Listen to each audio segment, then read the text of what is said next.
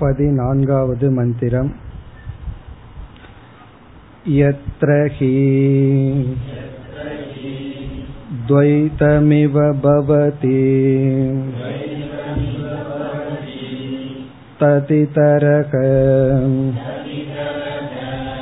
इतरं जिह्रति ततितरक इतरं पश्यति ततितरक इतरं शृणोति ततितरक इतरम् अभिवदति ततितरक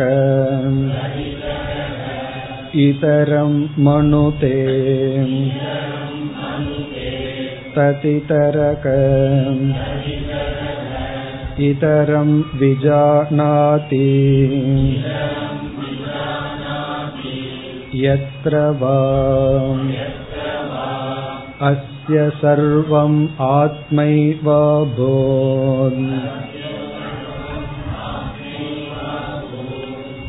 तत्केन कं जिह्रेत् तत्केन कं पश्येत् तत्केन कं शृणुयात् तत्केन कम् अभिवदेत् तत्केन कं मन्वीत तत्केन कं विजानीयात्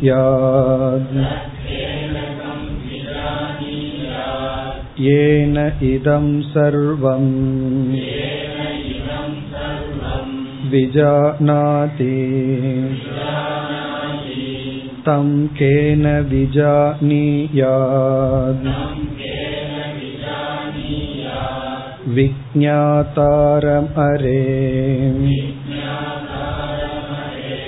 केन विजानीयात् इति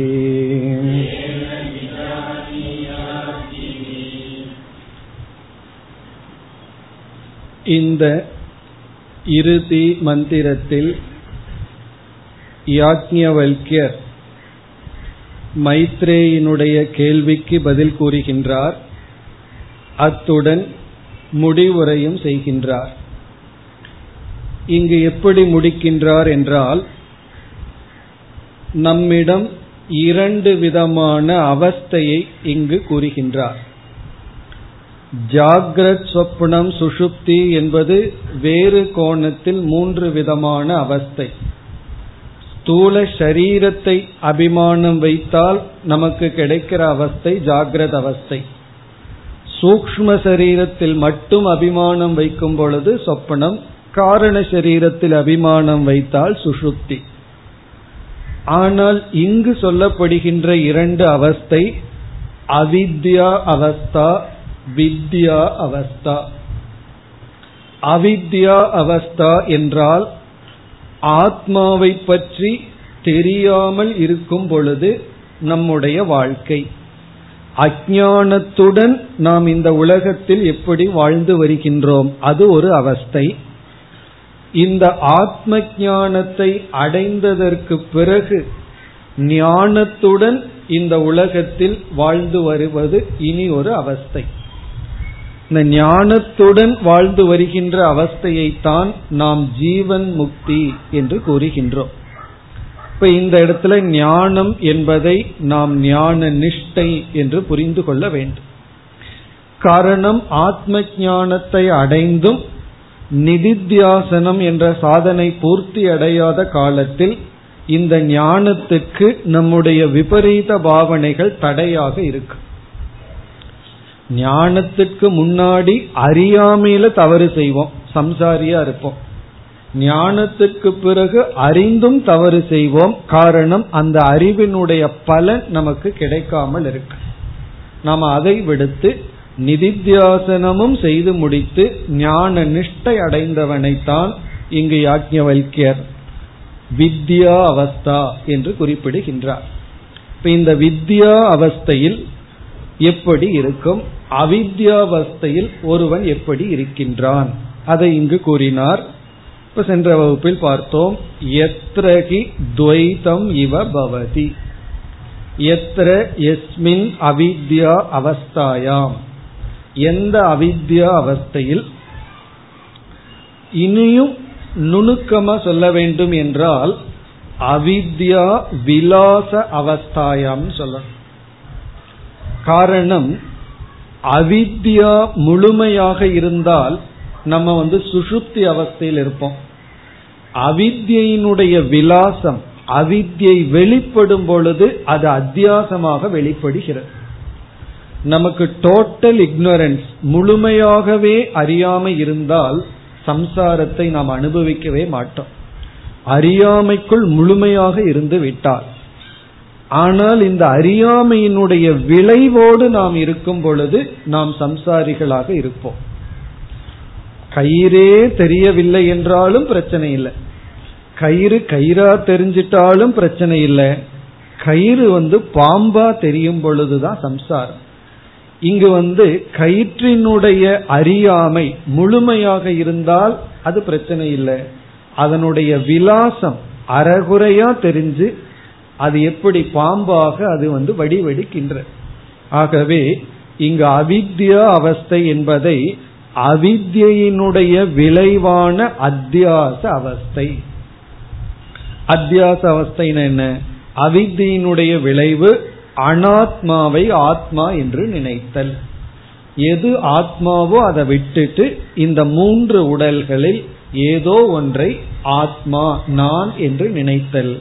அந்த அவஸ்தையில் தது அந்த அவஸ்தையில் இதரக இதரம் ஜிக்ரதி அதெல்லாம் நம்ம பார்த்து முடிச்சோம். நான் கர்த்தாவாக இருந்து கொண்டு ஏதோ ஒரு பொருளை அனுபவித்துக் கொண்டிருக்கின்றேன். இப்படி அவித்யாவஸ்தையில வந்து இந்திரியங்கள் விஷயங்களை அனுபவிக்கின்றன. மனமானது சிந்திக்கின்றது அறிவானது உலகத்தை அறிந்து கொண்டு இருக்கின்றது. இது வந்து சம்சார அவஸ்தை. இனி நம்ம அடுத்ததுக்கு வருவோம். எத்திரவா அஸ்ய சர்வம் ஆத்மைவ அபூத். சென்ற வகுப்புல இதனுடைய மொழிபெயர்ப்பை மட்டும் பார்த்தோம். இப்பொழுது இதனுடைய விளக்கத்தை நாம் பார்க்க வேண்டும். போன கிளாஸ்ல இதுக்கு எக்ஸ்பிளனேஷன் பார்க்கல. இதனுடைய டிரான்ஸ்லேஷனை மட்டும் பார்த்தோம். எத்திர இப்பொழுது வித்யா அவஸ்தா. ஆத்ம ஞானத்தை அடைந்த அவஸ்தையில் அஸ்ய இந்த ஞானிக்கு சர்வம் ஆத்மா ஏவ அபூத். சர்வம் என்றால் அனைத்தும் ஆத்மா ஏவ அபூத் அனைத்தும் ஆத்மாவாகவே ஆகிவிட்டது. இது வந்து இவன் அடைந்துள்ள வித்யா விளக்கப்படுகிறது. வித்யா அவஸ்தையில் எப்படிப்பட்ட ஞானத்துடன் இந்த ஞானி இருக்கின்றான்? வித்யாவஸ்தை எப்படி இருக்குங்கிறது அடுத்த பகுதி. இவனுடைய வித்யா அவஸ்தை எப்படிப்பட்டது என்ற விளக்கம் தான் இது. எப்படி நம்ம ஜாகிரத அவஸ்தைக்கு லட்சணம் சொல்லுவோம் சொப்பன அவஸ்தைக்கு லட்சணம் சொல்லுவோம்? அதே போல வித்யா அவஸ்தை எப்படி என்றால் சர்வம் ஆத்மா ஏவ அபூத். அனைத்தும் ஆத்மாவாகவே ஆகிவிட்டதோ. இப்ப இங்கதான் நம்ம கவனமாக புரிந்து கொள்ள வேண்டும். உபனிஷத்துல இதை தவிர வேற வார்த்தைகள்ல சொல்லி விளக்க முடியாது. இவ்வளவுதான் மேக்சிமம் சொல்ல முடியும். எல்லாமே ஆத்மாவாக ஆகிவிட்டதோ. இனி இதை நம்ம புரிஞ்சுக்கிறது தான் நம்முடைய கையில் இருக்கு. இதனுடைய பொருள் என்ன என்றால் ஆரம்பத்துல நம்ம ஆத்ம அனாத்ம விவேகம் பண்ணுவோம். பண்ணித்தான் ஆகணும். அப்படி பண்ணும் பொழுது எப்படி செய்வோம் அப்படின்னா ஆத்மா வேறு அனாத்மா வேறு. இப்படித்தான் ஆரம்பிப்போம். ஆத்மா அனாத்ம விவேகத்திலிருந்து தான் ஆரம்பம் ஆகிறது.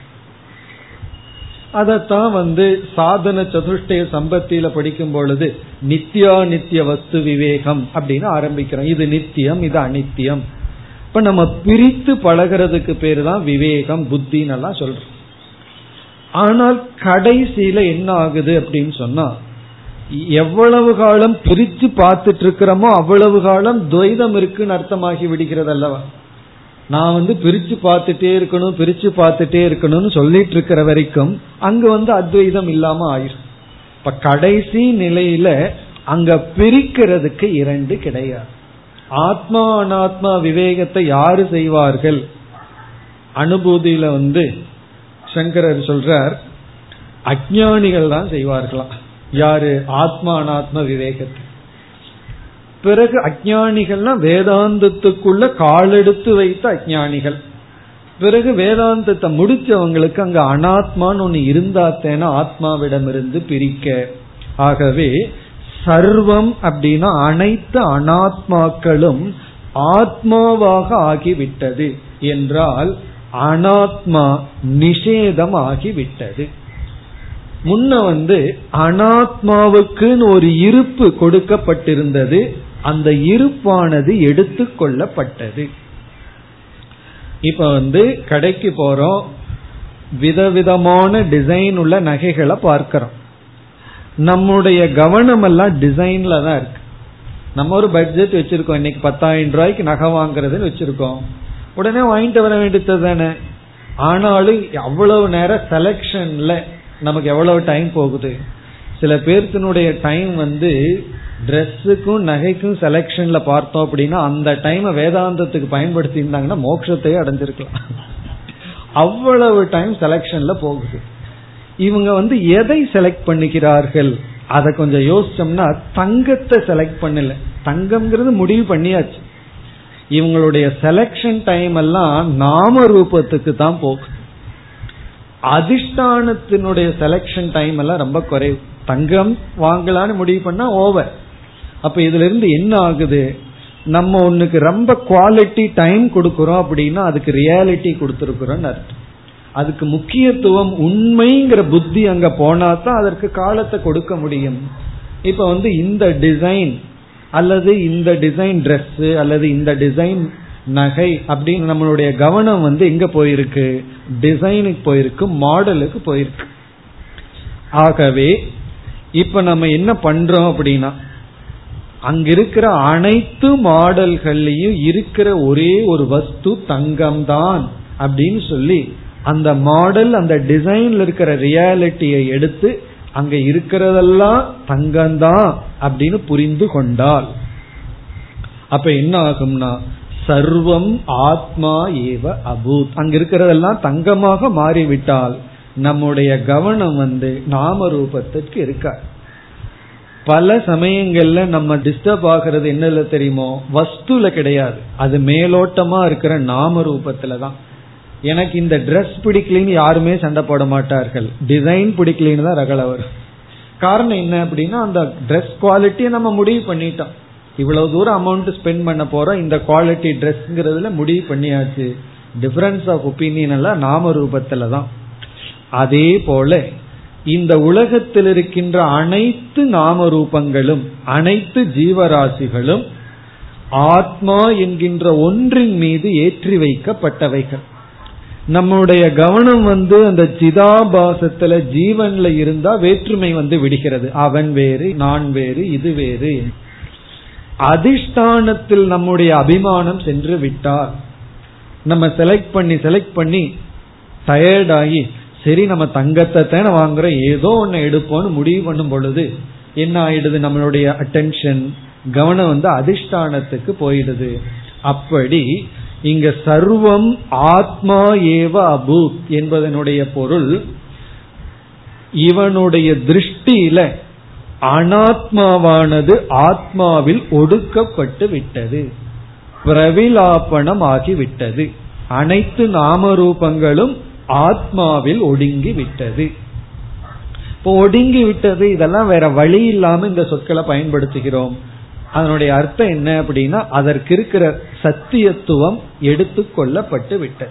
நாம ரூபத்தில் இருக்கிற ரியாலிட்டி சத்தியத்துவம் நீக்கப்பட்டு விட்டது. இதுதான் இவனுடைய வித்யா. சர்வம் ஆத்மைவா பூத் அப்படின்னா இருக்கிறது ஒரே ஒரு ஆத்மா அது நான். இனி இவனுடைய நிலை என்ன? உபனிஷத்தினால் அல்லது யாக்ஞவல்யர்னால் இந்த நிலையை நேரடியாக வர்ணிக்க முடியவில்லை. ஆகவே நிஷேதத்தின் மூலமாக கூறுகின்றார் தற்கேன கம் ஜிஹ்ரேத். அந்த நிலையில் யார் எதனால் எதை நுகர்வான்? யார் எதனால் எதை பார்ப்பான்? யார் எதனால் எதை கேட்பான்? அதே போல எதை பேசுவான்? யார் எதை எதன் மூலமாக பேசுவான்? பிறகு எதை நினைப்பான்? எதை அறிவான்? இப்ப இந்த நிஷேதத்தை நம்ம ரெண்டா பார்த்தோம். ஒன்று விதேக முக்தி காலம் இனி ஒன்று ஜீவன் முக்தி.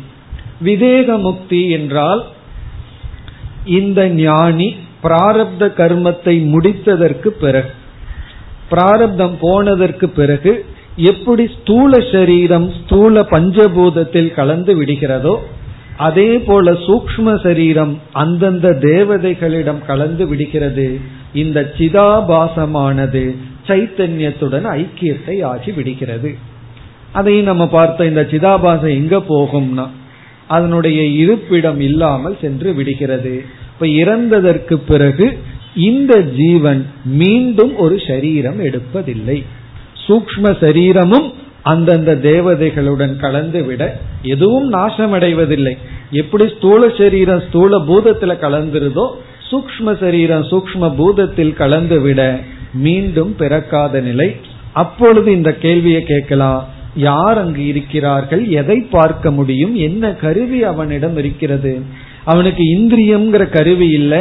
அந்த தேவதையோட சேர்ந்து விட்டது. கண்கிற இந்திரிய சக்தி சூரிய தேவனோட சேர்ந்து விட்டது. கர்த்தாங்கிற சிதாபாசம் சைத்தன்யத்தோடு கலந்து விட்டது. அப்படி என்றால் அவனுக்கு என்ன பொருள் இருப்பது பார்ப்பதற்கு? சம்சாரத்தை அனுபவிக்க. இது ஒரு பொருள். இரண்டாவதாக நாம் பார்த்தது ஜீவன் முக்தி அவஸ்தையில் இதை எப்படி புரிந்து கொள்ள வேண்டும்? அங்கதான் பலர் தவறு செய்கிறார்கள்னு பார்த்தோம். ஜீவன் முக்தி அவஸ்தையில இவன் எதையையும் சத்தியமாக பார்க்க மாட்டான். அப்படி புரிந்து கொள்ள வேண்டும். பார்க்கிறதெல்லாம் ஒரு விளையாட்டாக மித்தியாவாக பார்ப்பான். அங்கதான் நம்ம வந்து இரண்டு விதமான பிரமையை அறிமுகப்படுத்தினோம். சோபாதிக பிரமா நிருபாதிக பிரமா. அதாவது தவறான விஷன் நம்மிடத்துல தவறான பார்வை இருக்கின்றது. ஞானம் வந்தவுடன் சில தவறான பார்வை அந்த மனதிலையும் தப்பு நீங்கும் வெளியேயும் அந்த தவறு நீங்கி விடும் இப்ப வந்து கயிறு பாம்பு அதற்கு உதாகரணம். பாம்புங்கிற காட்சியும் இருக்கு பாம்புங்கிற புத்தியும் மனசுல இருக்கு. ஞானம் வந்தவுடன் புத்தியும் போகி விடுகிறது காட்சியும் சென்று விடுகிறது. ஆனால் காணல் நீர் சூரியனுடைய உதயம் ஆகாசத்தினுடைய நீல நிறம் இது வந்து சத்தியம்னு குழந்தையா இருக்கும்போது நினைச்சோம். ஞானம் வந்தவுடன் காட்சியும் இருக்கின்றது ஆனால் புத்தியில தான் மாற்றம் வந்துள்ளது. அதுதான் சோபாதிக பிரமை அப்படின்னு சொல்றது. அப்படி பிராரப்த கர்மந்தான் உபாதி. நம்முடைய பிராரப்த கர்மம் இருக்கும் வரை நமக்கு வந்து அதே காட்சி தெரிந்து கொண்டிருக்கும். ஆனால் அவன் அவித்யாவஸ்தையில இருக்கின்ற பொழுது மனம் எப்படி இருந்ததோ அப்படி வித்யா அவஸ்தையில் இருக்காது. வித்யாரண்யர் வந்து பஞ்சதசிங்கிற நூல்ல ஒரு இடத்துல வந்து பெருசா வர்ணிக்கின்றார். எப்படின்னு சொன்னா ஞானத்தை அடைஞ்சதற்கு பிறகு அவர் வந்து நினைச்சு பார்க்கிறார் ஞானத்துக்கு முன்னாடி நான் எப்படி இருந்தேன் அப்படின்னு நினைச்சு பார்த்து இப்ப நான் எப்படி இருக்கின்றேன் அப்படின்னு ஒரு வர்ணனை ஒரு இடத்துல கொடுக்கிறார். அதாவது அப்ப நான் எப்படி இருந்தேன்? அப்ப எனக்கு வந்த மான அபமானங்கள் சீதோஷ்ணம் உலகம் எனக்கு எப்படி மனதுல உணர்வுகளை கொடுத்தது இப்பவும் அப்படியே தான் இருக்குன்னு சொல்ற. இப்பவும் அதே தான் இருக்கு. எனக்குள்ள எப்படிப்பட்ட மாற்றம் இருக்கிறதுன்னு சொல்லி அகோ சாஸ்திரம் அகோ குரு அப்படின்னு சொல்லி சாஸ்திரத்தினுடைய மகிமை இது என்னுடைய மகிமை அல்ல அப்படின்னு வர்ணிக்கின்றார். அப்படி இங்கு ஜீவன் முக்தி அவஸ்தையில் அதே விஷயங்கள் இருக்கின்றது. ஆனால் சத்தியமாக இல்லை. இது ஒரு பகுதி. இனி கடைசி பகுதிக்கு வருகின்றோம். விக்ஞாதாரம் அரே கேன விஜானியாத் இதி. இப்ப இங்கு என்ன சொல்கின்றார்? ஏன இதம் சர்வம் விஜானாதி. எந்த சாட்சி சைத்தன்யத்தினால் ஒருவன் இவைகள் அனைத்தையும் அறிகின்றானோ? இந்த பகுதியினுடைய விளக்கம் இனிமேல் நம்ம ரொம்ப தெளிவா பார்க்க போவதனால் இங்க நம்ம சுருக்கமாவே பார்ப்போம்.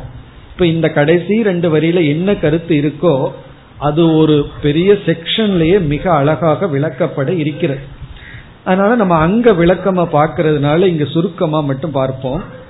அதாவது எந்த ஒரு சைத்தன்யத்தினால் அனைத்தையும் ஒருவன் அறிகின்றானோ அப்படிங்கிற இடத்துல அங்க ரெண்டு சைத்தன்யம் இருக்கு.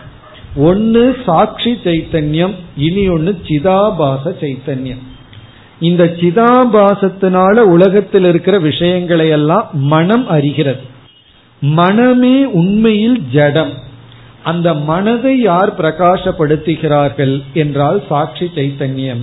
ஆகவே உண்மையில் சாட்சி சைத்தன்யம் தான் அனைத்தையும் அறிகிறது. பிறகு இங்கு யாக்கியவல்யர் கேட்கின்றார் தம் கேன விஜானியாத். அனைத்தையும் அறிவதற்கு காரணமான சாட்சியை யார் அறிவார்கள்? அப்படின்னா அவர் நம்ம கிட்ட கேள்வி கேட்கல. அதை யாரும் அறிய முடியாது. சாட்சி சைத்தன்யத்தினால் சச்சிதானந்த சுரூபமான ஆத்மாவினால் மனம் பிரகாசத்தை அடைந்து மனம் என்ற கருவியின் மூலமாக உலகத்தை நாம் அறிகின்றோம். அந்த சாட்சியை யார் அறிய முடியும்? அப்படின்னு என்ன அர்த்தம்? அந்த சாட்சியை யாரும் அறிவதில்லை. அப்போ ஒரு சந்தேகம் நமக்கு வரலாம். அந்த சாட்சியை யாருமே அறியலைன்னா அது இருக்குதுங்கிறதுக்கு என்ன எவிடென்ட் ஒன்னு இருக்கு அப்படின்னா அதை நான் அறிஞ்சாத்தேன்னு அதனுடைய இருப்பை பற்றி பேச முடியும். சாட்சியை யாரும் அறிய முடியவில்லை என்றால் அதனுடைய இருப்பை எப்படி சொல்வதுன்னா நம்ம மீண்டும் பிருகதாரண்யத்திலே பார்க்க போறோம். இந்த சாட்சி ஸ்வயம் ஜோதிகி ஸ்வயம் ஜோதி பிராமணம்னு ஒரு பிராமணம். அதுல வந்து இந்த சாட்சி ஸ்வயமாக பிரகாசஸ்வரூபம் அதை அறிய எந்த கருவியும் தேவையில்லை. ஆகவே முடிக்கின்றார் விக்ஞாதாரம் அரே கேன விஜானியார் அரே மைத்ரேயி கேன எவரால் எந்த கருவியினால் விக்ஞாதாரம் இங்க விக்ஞாதாரம்னா சாட்சி சைத்தன்யத்தை கேன விஜானியார் என்ற ஆக்ஷேபத்துடன் முடிக்கின்றார். ஈதி என்பது இந்த பிராமணம் இந்த செக்ஷன் முடிவடைகின்றது என்பதை குறிக்கின்றது. இத்துடன் இந்த நான்காவது செக்ஷன் முடிவடைகின்றது. நம்ம முதல்ல எங்க இருக்கோம்னு ஞாபகப்படுத்திக் கொள்ள வேண்டும். இரண்டாவது அத்தியாயத்தில் நான்காவது செக்ஷன் மைத்ரேயி பிராமணம். அதை நம்ம ஆரம்பிச்சோம்.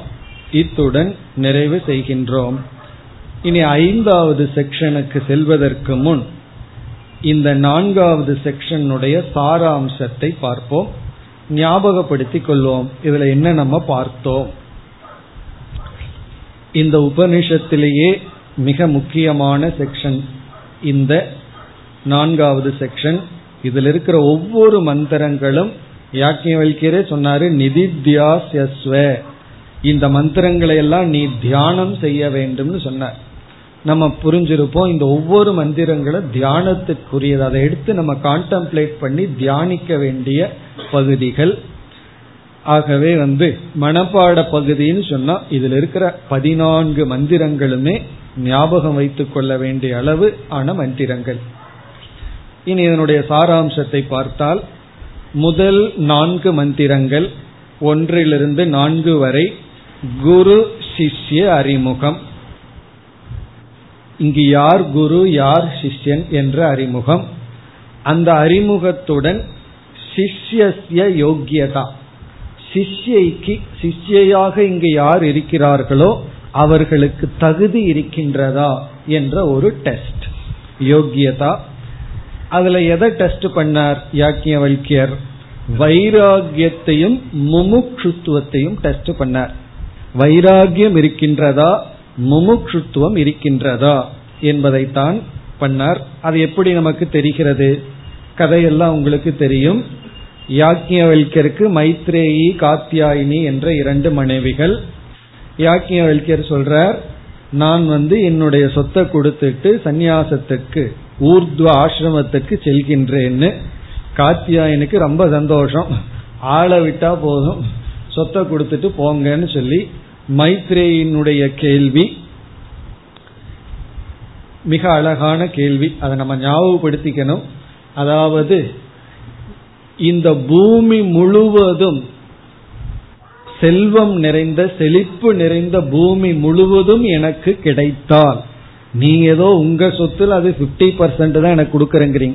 இந்த பூமி முழுவதும் எனக்கு கிடைத்தால் தேன அமிர்தாசியாம் அதனால நான் அமிர்தத்துவத்தை அடைய முடியுமா? அதான் மைத்ரேயினுடைய கேள்வி. எப்படி சொல்கின்றார்? சர்வா பிருத்திவி வித்தேன பூர்ணாசியா இந்த முழு பூமியும் செல்வ செழிப்பினால் நிறைந்து அதை எனக்கு கிடைத்தாலுமே நான் அமிர்தத்துவத்தை அடைய முடியுமா? யாக்கியவல்கர் நேதிகோ வாச்ச முடியாது. பிறகு அந்த வாழ்க்கை எப்படி இருக்கும்னா இனி ஒரு பணக்காரன் எப்படி இருப்பானோ அப்படித்தான் நீயும் இருப்ப. ஒரு ஏழை வந்து கேக்குறான் நான் பணக்காரன் ஆயிட்டா எப்படி இருப்பேன்னா பணக்காரன் ஆயிட்டா பணக்காரன் எப்படி இருப்பானோ அப்படித்தான் இருப்பேன். அதனுடைய அர்த்தம் என்னன்னா உனக்கு சுக துக்கம்ங்கிறது மாறி மாறி வரத்தான் வரும். அப்படின்னு சொல்லி பிறகு அமிர்தத்துவசிய வித்தேன ஆஷா நாஸ்தி. அதான் முக்கியமான வார்த்தை. அமிர்தத்துவத்துக்கு வித்தேன ந ஆஷா. மோக்ஷத்தை அடைய வேண்டும் என்றால் அந்த மோக்ஷத்தை அடைய வித்தம்னா பணம் செல்வம். அந்த செல்வத்தினால் மோக்ஷத்தை அடைய ஹோப் ஆஷா எதிர்பார்ப்பும் கூட கிடையாது.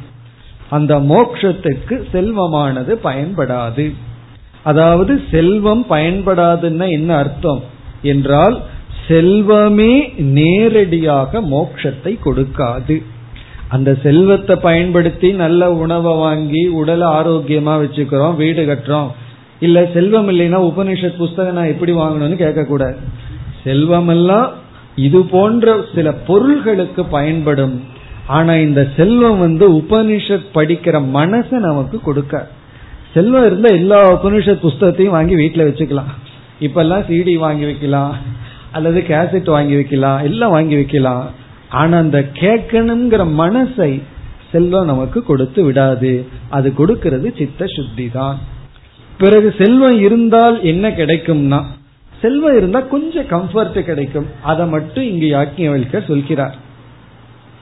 புத்தர் வந்து துறந்து நடந்து போயிட்டு இருக்கும் பொழுது எதிர்நாட்டு மன்னன் புத்தரிடம் வந்து சொன்னார் உன்னுடைய அப்பா வந்து உனக்கு ராஜ்யத்தை கொடுக்க மாட்டேன்னு சொல்லிட்டாரா? என்னுடைய ராஜ்யத்தையும் கொடுக்கறேன். நீ சந்தோஷமா இரு. புத்தர் சொன்னார் இல்ல நான் மோக்ஷத்திற்காக போறேன். ராஜ்யத்தை வச்சுட்டு ராஜாவா இருந்து நீ என்ன வேணாலும் பண்ணலாமே. நீ ராஜ்யத்தோடைய மோக்ஷத்துக்கு போலாமேன்னார். பிறகு இதையெல்லாம் ஏன் இழந்து பிச்சைக்காரனா ஏன் இருக்க அப்படின்னு சொல்லி. அதுக்கு புத்தர் சொன்னார் ரொம்ப அழகான ஒரு சான்ஸ்கிரிட் ஸ்லோகம் அங்க இருக்கு.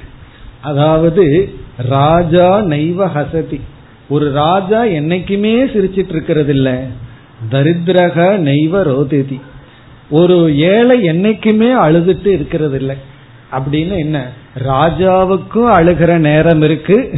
ஒரு தரித்திரனுக்கும் சிரிக்கிற நேரம் இருக்கு.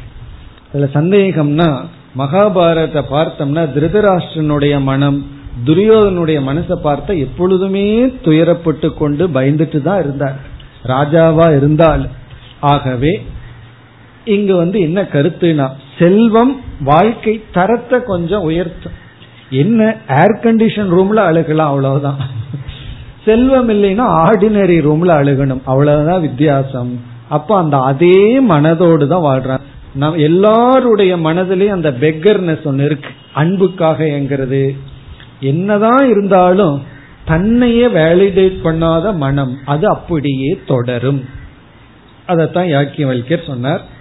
பிறகு மைத்ரேயினுடைய கேள்வி மூன்றாவது மந்திரத்தில் ஏன அகம் ந அமிர்தாஸ்யாம் கிமகம் தேன குறியாம் எந்த செல்வத்தினால் நான் அமிர்தத்துவத்தை அடைய முடியாதோ அந்த செல்வத்தினால் எனக்கு என்ன பலன்? ஆகவே எதேவ பகவான் வேத ததேவ மே புரோகி எதை நீங்கள் அறிவீர்களோ அதை எனக்கு உபதேசியுங்கள். நீங்கள் எதையோ அறிஞ்சதுனால தானே இதை விட்டுட்டு செல்ல முடிஞ்சது. அப்ப எந்த ஒன்று இந்த அனைத்து செல்வத்தையும் தியாகம் செய்ய காரணமாக உங்களிடம் இருக்கிறதோ அதை எனக்கு கொடுங்கள். இதுதான் புத்திசாலித்தனம்ங்கிறது. எந்த ஒண்ணு உங்களுக்கு இருந்ததுனால இந்த செல்வம் எல்லாம் செல்வம் அற்ற நிலையை ஆனதோ இந்த செல்வத்தை தியாகம் பண்ணணும் அப்படிங்கிற ஒரு மனநிலை வந்ததோ அந்த அறிவை எனக்கு கொடுங்கள். பிரியா பத அதரே ந சதி பிரியம் பாஷதே. நீ எனக்கு மிக மிக பிரியமாக இப்பொழுது பேசியுள்ளாய். ஆஸ்வ நீ அமரு இப்பொழுது நான் விளக்குகின்றேன். நிதித்தியாசியஸ்வ நான் எதை உனக்கு விளக்க போறனோ அதை நன்கு தியானிக்க வேண்டும். அதை கேட்டு மனசுல வச்சுட்டு படிச்சாச்சு. உபனிஷத்தெல்லாம் படிச்சு முடிச்சாச்சுன்னு நினைக்காம அதை நன்கு நீ தியானிக்க வேண்டும். என்று சொல்லி ஆரம்பித்தார். இப்ப முதல் நான்கு மந்திரங்கள் வந்து குரு சிஷ்ய அறிமுகம் அதுல வந்து மைத்ரேயிக்கு வந்து வேர்க்க இருந்தது. நான் நீங்கள் எதை அறிந்துள்ளீர்களோ அதை தெரிந்து கொள்ள வேண்டும் என்று கேட்டால் இப்ப மனைவிங்கிற ஸ்தானத்திலிருந்து சிஷ்யைங்கிற ஸ்தானத்திற்கு வந்தால் பிறகு அந்த செல்வத்தில் விருப்பம் இல்லை அது வைராகியத்தை குறிக்கின்றது. எனக்கு இந்த பூமியே வந்தாலும் அது எனக்கு வேண்டாம். ஆகவே வைராகியமும் முமுட்சுத்துவமும். இப்ப இந்த இரண்டுமே விவேகத்திலிருந்து வந்தது என்பது மைத்ரேயினுடைய கேள்வியிலிருந்து தெரிகிறது. இப்ப இவைகளெல்லாம் இருந்து விட்டால் விவேகம் வைராகியம் முமுட்சுத்துவம் எல்லாம் இருந்து விட்டால் மற்ற குணங்கள் ஸ்ரத்தை சமாதானம் அதுவும் சேர்ந்து வந்து விடும். இனி உபதேசம் ஐந்தாவது மந்திரத்திலிருந்து ஆரம்பிக்கப்பட்டது. நவா அரே பத்யு காமாய பதி பிரியோபவதி ஆத்மனஸ்து காமாய பதி பிரியோபவதி ஞாபகம் வந்துடுதோ? இந்த பகுதியை நாம் ஆரம்பித்தோம் இந்த ஐந்தாவது மந்திரத்தில் நான்கு முக்கியமான கருத்துக்கள் பேசப்பட்டது. ஒன்று ஆபாச சாத்திய தர்சனம் ஆபாச சாத்திய தர்சனம்னா எது நம்முடைய வாழ்க்கையில லட்சியம்னு தெரியுதோ அது லட்சியம் அல்ல. அது வெறும் ஆபாசம். அது லட்சியம் மாதிரி தெரியும். ஆனா உண்மையிலேயே அது உண்மையான லட்சியம் அல்ல. அதாவது நம்முடைய மனம் எதுல ஆசைப்பட்டு இது எனக்கு வேணும்னு சொல்லுதோ உண்மையிலேயே அது நமக்கு வேண்டாத்தது. இதுதான் ட்ரிக்குங்கிறது. நம்ம மனசு எது நமக்கு வேண்டாமோ அதை வேணும்னு சொல்லி ஆசைப்படுகிறது. சாதனையாக அது மனசு சொல்லி இருந்ததுன்னா பிரச்சனையே கிடையாது. எனக்கு இது வேணும் அது என்னுடைய அல்டிமேட் கோல் அல்ல அது மீன்ஸ் அப்படின்னு மனசு சொன்னதுன்னா பிரச்சனையே கிடையாது. எனக்கு பணம் வேணும். ஆனா பணம் எனக்கு ஒரு இன்ஸ்ட்ருமெண்டா வேணும்னு ஏதாவது மனசுல சொல்லுச்சுன்னா அந்த பணம் வேணுங்கிற ஆசை எந்த விதத்திலையும் அவங்கள பாதிக்காது. எப்பொழுதுனா லட்சியமாக எப்பொழுது மனது ஒன்றை சொல்கிறதோ அப்பொழுதுதான் துயரம் ஆரம்பம். நமக்கு வந்து லட்சியமாக இந்த உலகத்தில் இருக்கிற எந்த அனாத்மாவை மனசு சொன்னா அப்பொழுது நம்ம என்ன நினைக்கிறோம்? அது லட்சியம்னு முடிவு பண்ணிட்டு அதை நோக்கி போறோம். எது வரைக்கும் அது லட்சியம்னா அதை அடையிற வரைக்கும் அடைஞ்சதற்கு அப்புறம் மனதுல அதே ஒரு நிறைவின்மையை பார்க்கின்றோம். அப்ப நமக்கு எது லட்சியம்னு நினைக்கிறோமோ அது லட்சியம் அல்ல என்பதை மிக அழகாக காட்டினார். அதை நம்ம ரெண்டு படியில பார்த்தோம். ஒன்று ஆரம்பத்துல ஜடமான பொருள்கள் தான் நமக்கு லட்சியமா தெரியும். வீடு லட்சியமா தெரியும். ஒரு பிளாட் வாங்கணும். அது என் பேர்ல இருக்கணும் அப்படிங்கறது லட்சியமா இருக்கும். நகைகள் பிறகு வந்து ஆடைகள் இதெல்லாம் தான் நமக்கு லட்சியமா தெரியும். பிறகு வந்து இவைகளை எல்லாம் அடைஞ்சதற்கு பிறகு அல்லது இவைகளெல்லாம் ஒருவனிடம் இருந்தாலும் அவனுடைய மனதில் நிறைவில்லை. இப்ப அடுத்தது கொஞ்சம் பக்குவம் அடைந்தவர்கள் என்ன சொல்வார்கள்? எனக்கு இந்த பணம் எல்லாம் முக்கியம் அல்ல நம்ம பார்த்தோம் ஞாபகம் இருக்கா? பணமா பாசமானா? எனக்கு வந்து பாசம்தான். பணம் முக்கியம் இல்லை நாலு பேர்த்துடைய அன்பு தான் முக்கியம். ஆகவே என்னை நேசிப்பவர்கள் எனக்கு வேணும் நான் நேசிக்க எனக்கு மனிதர்கள் வேண்டும். இது ஒரு பெரிய ஷிஃப்ட் ரொம்ப பேர் வந்து ஜஸ்ட் ஆப்ஜெக்ட்லயே ஜடமான பொருள்லயே இருக்கிறார்கள். இதிலிருந்து அடுத்த நம்முடைய முன்னேற்றம் வந்து எனக்கு வந்து ஹியூமன் பீயிங் தான் வேணும் மனிதனுடைய மனசு தான் வேணும் அப்படிங்கறது அடுத்த செட் முதல்ல இதுக்கு நம்ம உயரணும். பிறகு வந்து இப்படி நம்ம உயர்ந்து ரிலேஷன்ஷிப் இந்த உறவுகள்னால தான் நம்முடைய மனதை பக்குவப்படுத்த முடியும். அதாவது உறவுகள்னு சொன்னா இனியொருவருடைய மனதை நம்ம மதித்து உணர்வுகளை நம்ம உணர்ந்து நம்ம மனதையும் மற்றவர்களுக்கு புண்படுத்தாம வைத்திருந்து அந்த ரிலேஷன்ஷிப்ல தான் பக்குவப்பட முடியும். அதனால இந்த ஸ்டேஜ் வந்து கம்பல்சரியா நம்ம கிராஸ் பண்ண வேண்டிய ஸ்டேஜ் அதாவது நாம அன்பு செலுத்த சில பேர் வேணும். அப்படிப்பட்ட மனிதர்களை நம்ம உருவாக்கணும். நம் மீது அன்பு செலுத்துற மாதிரி நம்ம நடந்தாகணும். அந்த அளவுக்கு நம்மளும் எப்ப நடக்க முடியும்? நம் மீது யார் அன்பு செலுத்துவார்கள்? மற்றவர்களுக்காக நம்ம ஏதாவது ஒரு தியாகம் செய்தால் மற்றவர்களுடைய உணர்வை புரிஞ்சிட்டு அதன்படி நடந்தா தான் நம் மீது அவர்கள் அன்பு செலுத்துவார்கள். அப்ப நம்ம எப்படி உயரணும்னு சொன்னா நாம அன்பு செலுத்துற மாதிரி நம்ம சுற்றி சிலர் வேண்டும். நம் மீது அன்பு செலுத்துற மாதிரி நம்ம உறவுகளை சத் சங்கத்தை உருவாக்க வேண்டும். அந்த சங்கம்ங்கிறது எந்த ஃபார்ம் ஆஃப் ரிலேஷன்ஷிப் இருந்தாலும் பரவாயில்ல. அதற்கு அடுத்த ஸ்டேஜ் என்ன? அங்கிருந்து இங்க யாக்கியம் வலிக்கிற ஆரம்பிக்கிறார். அதற்கு அடுத்த ஸ்டேஜ் என்ன அப்படின்னா யாரும் உண்மையில் யாரையும் முழுமையாக நேசிக்க முடியாது. நேசிக்க வேண்டும்ங்கிறது முன்னாடி ஸ்டேஜ் அதற்கு பிறகு பார்த்தோம் அப்படின்னா நான் மற்றவர்களை நேசிக்கின்றேன் என்றால் அவர்களினுடைய இருப்பில் எனக்கு மகிழ்ச்சி வருகின்ற ஆத்மனஸ்து காமாய். எனக்கு மகிழ்ச்சி இல்லைனா நான் யாரையும் நேசிக்க முடியாது. ஆகவே நான் யாரை நேசிக்கின்றேன் என்றால் நான் என்னைத்தான் நேசிக்க முடியும். இதுல வந்து பெரிய விசாரம் எல்லாம் பார்த்தோம். ஒருத்தன் சூசைட் பண்றதா இருந்தாலும் அவன் அவனை தான் நேசிக்கிறான். ஆனா தவறான முடிவு எடுத்திருக்கான். இந்த சூழ்நிலையில என்னை அழிச்சிட்டா தான் எனக்கு நன்மை மகிழ்ச்சின்னு நினைச்சிருக்கான். ஆகவே தன்னை அழித்து கொள்பவனும் கூட தன்னைத்தான் நேசிக்கின்றான். இல்லையே எனக்காக அவர் தியாகம் பண்றாரேனா? அந்த தியாகத்துல அவருக்கு அதிக சந்தோஷம் கிடைச்சிருக்கு. அதனால அவர் வந்து தியாகத்தை செய்து அதிக மகிழ்ச்சியை அடைகிறார். ஒரு பொருளை அனுபவிக்கிறதுனால ஒரு பங்கு சுகம்னா அதை தியாகம் பண்றதுனால சாஸ்திரம் நூறு பங்கு சுகம்ங்கிறது. அப்ப அவர் எதை நேசிக்கின்றார்னா அப்பொழுதும் சுகத்தை தான் நேசிக்கின்றார். அப்பொழுதும் அவரைத்தான் நேசிக்கின்றார்.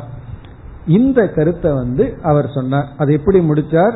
சர்வசிய காமாய சர்வம் ந பிரியம் பவதி. ஆத்மனஸ்து காமாய சர்வம் பிரியம் பவதி. தன்னை தான் ஒருவன் நேசிக்கின்றான். இப்படி சொல்வதிலிருந்து இங்க யாக்கியம் வைக்கிற என்ன கருத்தை நமக்கு புகட்டினார்னா உன்னுடைய சாத்தியம் பரம சாத்தியம் ஆப்ஜெக்ட் ஒரு பொருளும் அல்ல மற்ற மனிதர்களும் அல்ல உறவுகளும் அல்ல. பிறகு எது? இவைகளெல்லாம் லட்சியமா தெரியும். ஆனா இவைகளெல்லாம் சாதனை. இப்ப இங்கதான் நம்ம தப்பு பண்ணிடக்கூடாது. இவைகளை சாதனையும் அல்லன்னு நினைச்சிடக்கூடாது. இவைகள் சாதனை. வித்தம் சாதனை. உறவுகள் சாதனை. ஆனால் சாத்தியம் என்ன? அப்ப முதல்ல என்ன பண்ணிட்டார்? எது சாத்தியம் அல்லன்னு காட்டிட்டார். சாதனைகள் தான் இவைகள். பிறகு சாத்தியம் என்ன? அங்க நம்ம ஒரு பெரிய விசாரத்தை மேற்கொண்டோம். எது என்னுடைய வாழ்க்கையில சாத்தியமா இருக்கும்? என்றால் எதை நான் வந்து முழுமையா விரும்புறேனோ அதுதான் என்னுடைய சாத்தியமா இருக்கும். எது பிரிய விஷயம் ததேவ சாத்தியம். எனக்கு எது பிரியமா இருக்கோ அதுதான் சாத்தியம்.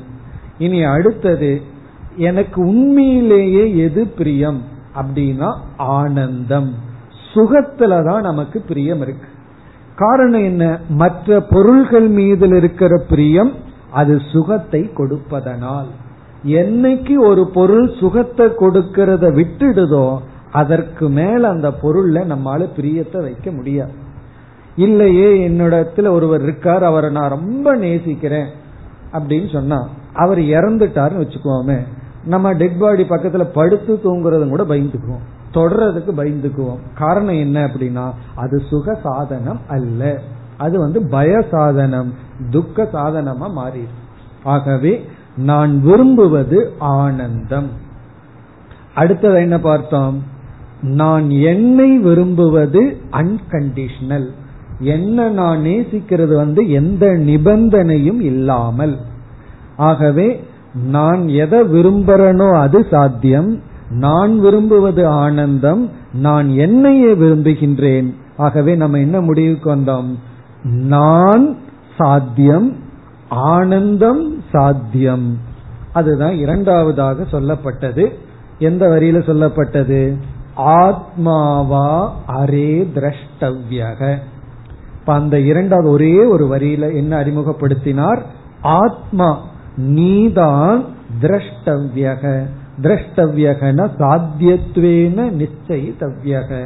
சாத்தியமாக நிச்சயம் செய்ய வேண்டும். அப்ப என்னுடைய வாழ்க்கையில சாத்தியம் என்ன? அல்டிமேட் கோல் என்ன அப்படின்னா நான் தான் அந்த நான் எப்படிப்பட்டவன்? ஆனந்த சொரூபம்.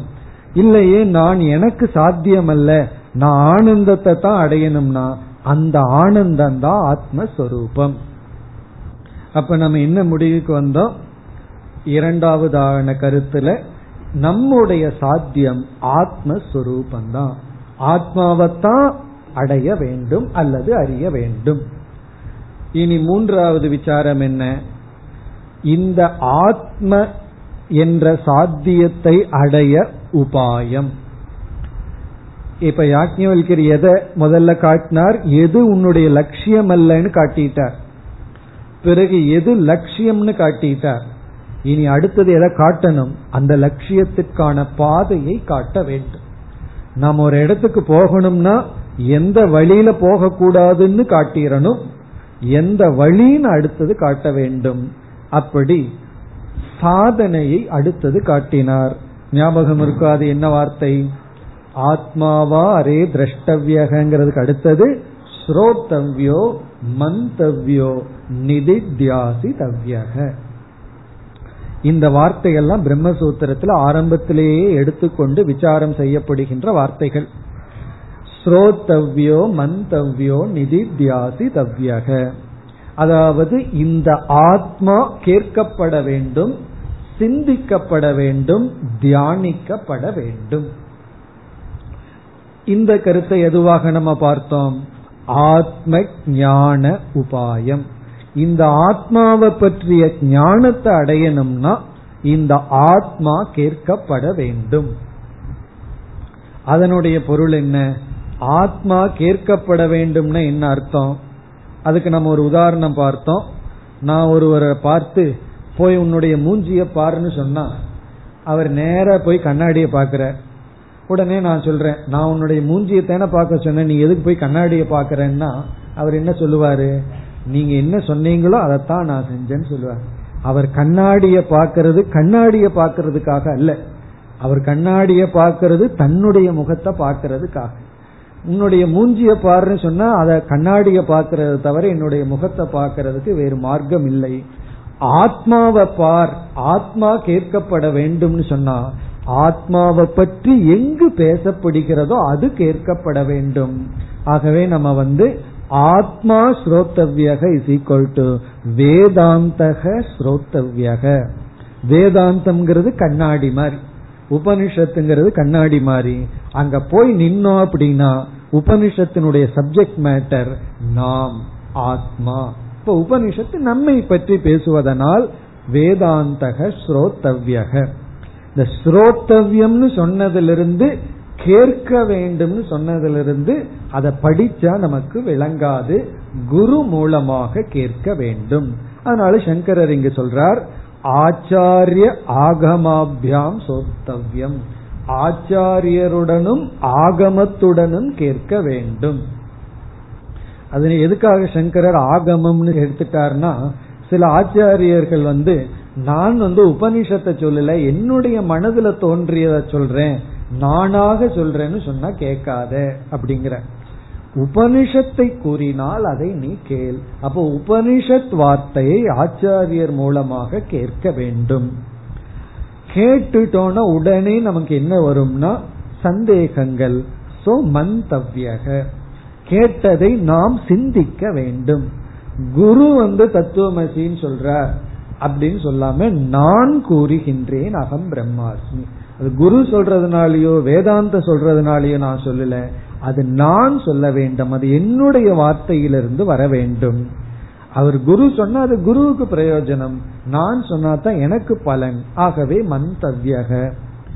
தர்க்கதக. அங்க வந்து புத்திய நல்லா யூஸ் பண்ணி எவ்வளவு தூரம் புத்திய பயன்படுத்தணுமோ அவ்வளவு தூரம் புத்திய பயன்படுத்து. விஞ்ஞானத்துல சொல்கிறார்கள் நம்ம வந்து ரெண்டு பர்சன்ட் புத்திய பயன்படுத்துறோமா?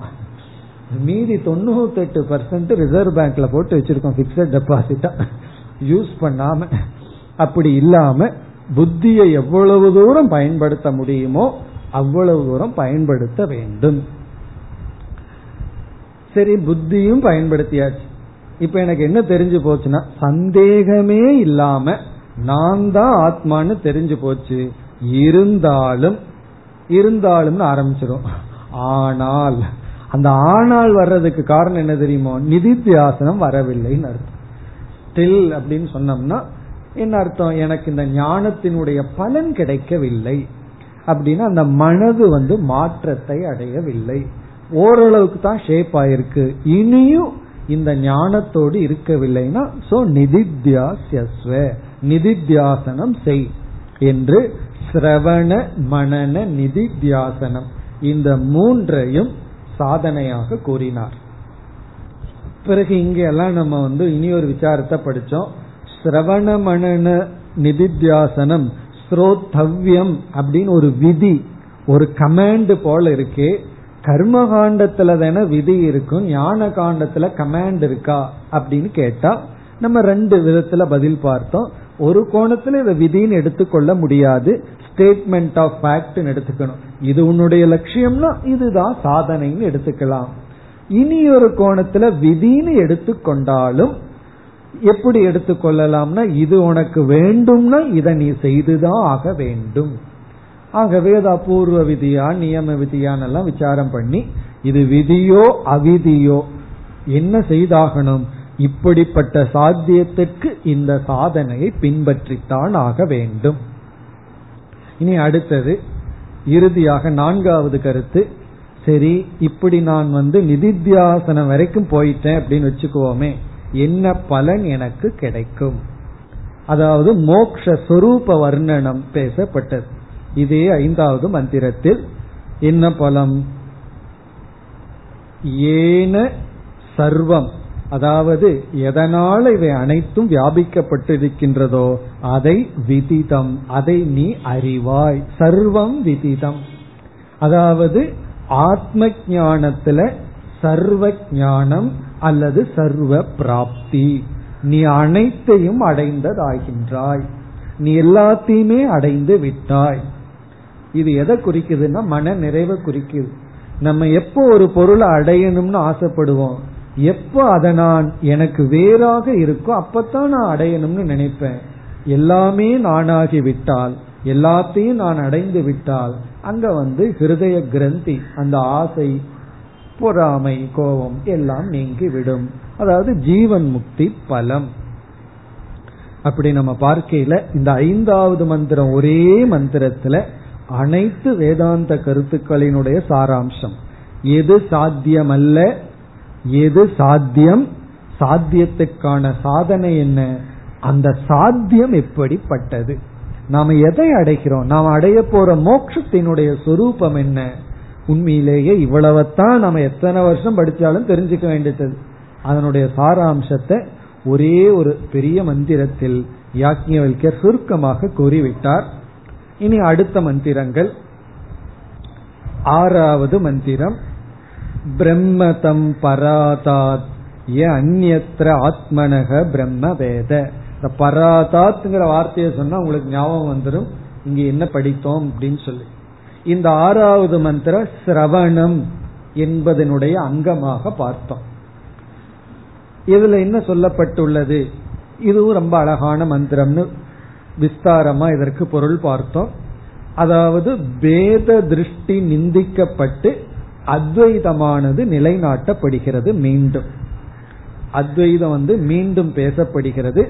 பிறகு பாதாயாம் சாமானாதி கரண்யத்துல இந்த அனைத்து உலகமும் ஆத்மா என்று ஆத்மாவில் ஒடுக்கப்படுகிறது. இந்த பேத திருஷ்டி எப்படி நீக்கப்பட்டது என்றால் நீ எந்த பொருளை உனக்கு அந்நியமாக பார்ப்பாயோ அந்த பொருளினால் நீ நீக்கப்படுகின்றாய். ஐ ஆம் ரிஜெக்டட் பை த ஆப்ஜெக்ட் நானே நீக்கப்படுகின்றேன். எதை நீ அந்நியமாக பார்ப்பாயோ? நீ எதை அந்நியமாக பார்க்கவில்லையோ அதனால நீ நீக்கப்பட மாட்டாய். நம்ம வந்து சம்சாரத்தை விதவிதமான கோணத்துல வர்ணிக்கலாம். அதாவது சம்சாரம்ங்கிறது பொறாமைன்னு சொல்லலாம். சம்சாரம்ங்கிறது பயம்னு சொல்லலாம். சம்சாரம்ங்கிறது ஆசைன்னு சொல்லலாம். ரொம்ப சட்லஸ்ட் வேல சொல்லணும் அப்படின்னா சம்சாரம் அப்படிங்கிறது சென்ஸ் ஆஃப் ரிஜெக்ஷன் அதாவது நான் நீக்கப்பட்டு விட்டேன் அப்படிங்கிற ரிஜெக்ஷன் தான் சம்சாரம். இது வந்து எல்லாத்துக்கும் இருக்கு. எவ்வளவு பொருளை நம்ம இந்த உலகத்தில் அடைஞ்சாலும் ஐ ஆம் நாட் அக்செப்டட் நான் ஏற்றுக்கொள்ளப்படவில்லை அப்படிங்கிறது நம்ம மனசுல ஆழ்ந்து பதிந்திருக்கின்றது. இங்க யாக்கிய அதை டச் பண்ற நீ வந்து எதையாவது ஒண்ணு உனக்கு வேறாக பார்த்து விட்டால் அதிலிருந்து நீ நீக்கப்பட்டவன் ஆகின்றாய். யூ ஆர் ரிஜெக்டட் அப்படின்னு சொன்னா என்னன்னா உனக்கு எல்லாமே நீயாக இருக்க வேண்டும். காரணம் என்ன என்றால் இவைகள் அனைத்தும் எது அயமாத்மா? இதம் சர்வம் எதயமாத்மா? அது ரொம்ப முக்கியமான வரி இதம் சர்வம். இவை அனைத்தும் எதயமாத்மா இந்த ஆத்மாவாகவே இருக்கின்றது.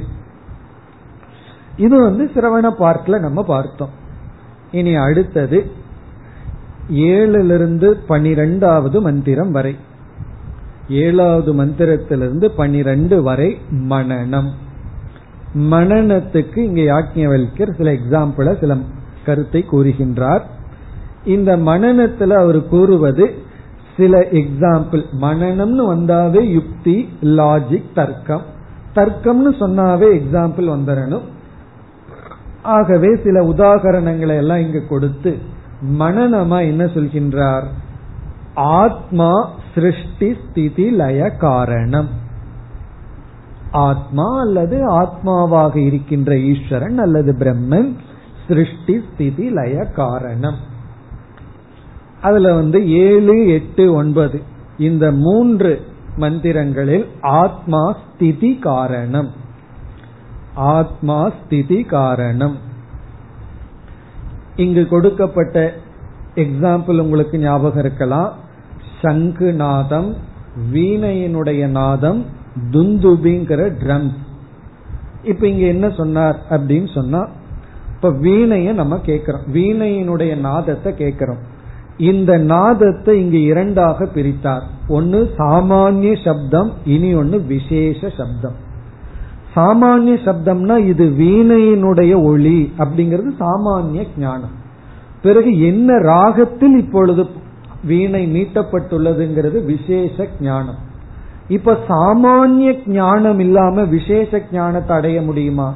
இது வீணைங்கிற சப்தமே காதல விழுகலினா இது என்ன ராகத்துல இங்கு மீட்டப்பட்டுள்ளதுங்கிறது காதல விழுகுமா? இதுல இருந்து என்ன தெரியுது? சாமானிய சப்தத்தை நம்ம கிரகிச்சோம்னா விசேஷ சப்தங்கள் அனைத்தும் கிரகிக்கப்பட்டதாகிறது. சாமானிய சப்தமே கிரகிக்கலைனா விசேஷ சப்தமும் கிரகிக்காது. இங்க சாமானிய சப்தம் சத்தியம் விசேஷ சப்தம் மித்யா. ஏன்னா அந்த ஒரே சாமானியத்துல சில விசேஷங்கள். அப்படி இங்க சாமான்யமா இருக்கிறது அனைத்துக்குள்ளும் ஆத்மா. விசேஷம்ங்கிறது விதவிதமான நாம ரூபங்கள்.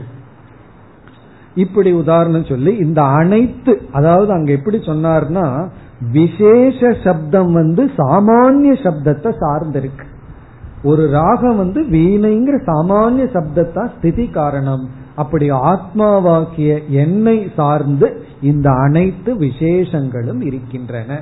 அதே போல சங்கனுடைய நாதம் துந்துபிங்கிற ட்ரம்ஸினுடைய நாதம். அதற்கு பிறகு பத்தாவது மந்திரத்தில் சிருஷ்டி காரணம். இந்த அனைத்து சிருஷ்டிக்கும் காரணமாக இருப்பது ஆத்மா அல்லது பிரம்மன். இங்க யாக்கியவல்யர் ஆத்மா ஈஸ்வரன் பிரம்மன். இதெல்லாம் ஒன்றாகவே பேசுகின்றார். நம்ம தான் எப்படின்னு அந்த இடத்துக்கு தகுந்தாற்போல் புரிந்து கொள்ள வேண்டும். இங்கு சிருஷ்டி காரணத்தை பற்றி சொல்லும் பொழுது வேதத்தினுடைய சிருஷ்டியை சொன்னார். அனைத்து வேதங்களும் அந்த ஈஸ்வரனிடமிருந்து வந்தது. நிஸ்வசிதம் என்று சொன்னார். எப்படி பிராணன் நம்மிடமிருந்து வெளிவருகிறதோ அப்படி ஈஸ்வரனிடமிருந்து வந்ததுதான் இந்த வேதம். அதற்கு பிறகு பனிரொன்னு பனிரெண்டு லய காரணம். அனைத்துக்கும் லயஸ்தானமாக இருப்பது ஆத்மா. அதுல நம்ம விதவிதமான லயத்தை பார்த்தோம். அதாவது டெய்லி நம்ம வந்து சுசுப்திக்கு போறதே ஒரு விதமான பிரளயம். நம்ம தூங்க போறதே ஒரு விதமான பிரளயம். பிறகு பிரம்மாஜி தூங்க போனார்னா அது பெரிய பிரளயம். அது இரண்டாவது பிரளயம். மூன்றாவது பிரளயம் விதேக முக்தி. அதுதான் உண்மையான பிரளயம். விதேக முக்தினா அதற்கு பிறகு பிறவாமல் இருத்தல். நம்ம தூங்க போனா எழுந்துடுறோம் பிரம்மா தூங்க போனாலும் ஒரு சிருஷ்டி முதல் கொண்டு நம்ம பிரம்மாவிடமிருந்து அதே நம்ம காரண சரீரத்திலிருந்து வருவோம். ஆனா மோக்ஷங்கிறது ஒரு முறை பிரம்மத்திடம் சென்று விட்டால் திரும்பாத பிரளயம். அதை பற்றி எல்லாம் பார்த்து அந்த பிரளயஸ்தானம் ஆத்மா. பிறகு பதிமூன்றாவது மந்திரத்தில் ஒரு கேள்வி கேட்கப்பட்டது. மீண்டும் மைத்ரேயினால் அதாவது சிதாபாசம் அழிகின்றது என்றும் சைத்தன்யம் அழிவதில்லை என்றும் யாக்ஞவல்யர் சொல்லும் பொழுது நீங்கள் என்ன சைத்தன்யம் அழிகிறது என்றும் அழியவில்லை என்றும் சொல்கிறீர்களே என்று கேள்வி கேட்கப்பட்டது. அதற்கு யாக்ஞவல்யர் பதில் சொன்னார். முதல்ல என்ன பதில் சொன்னார்? என்னுடைய உபதேசத்தை நீ இன்னும் கொஞ்சம் நல்லா கேட்டீன்னா உனக்கு இந்த கேள்வி வராது. நீ சரியா புரிஞ்சுக்கிறதுக்கு என்னுடைய உபதேசமே போதும் என்று சொல்லி பிறகு நாம் பதினான்காவது மந்திரத்தில் கேள்விக்கான பதிலும் சொன்னார். அவித்யாவஸ்தா வித்யாவஸ்தான்னு சொல்லி அவித்யாவஸ்தியில அனித்திய சைத்தன்யத்தோடு நாம் இருக்கின்றோம். சிதாபாசத்தோடு வாழ்கின்றோம். வித்யாவஸ்தையில் குறிப்பாக விவேக முக்தி காலத்தில் அனித்திய சைத்தன்யம் சென்று விடுகிறது. நித்திய சைத்தன்யம் பிரம்மன் அது நித்தியமாகவே இருக்கின்றது என்று சொல்லி அந்த நித்திய சைத்தன்யத்தை யாரும் அறிய முடியாது. இந்த விதத்தில் யாக்ஞவல்கியர் தன்னுடைய உபதேசத்தை முடிக்கின்றார். இத்துடன் இந்த பகுதி முடிகிறது. அடுத்த வகுப்பில் அடுத்த பகுதிக்கு செல்வோம். ॐ पूर्णमधः पूर्णमिधम् पूर्णात् पूर्णमुदच्छते पूर्णस्य पूर्णमादाय पूर्णमेवावशिष्यते ॐ शान्ति शान्ति शान्तिः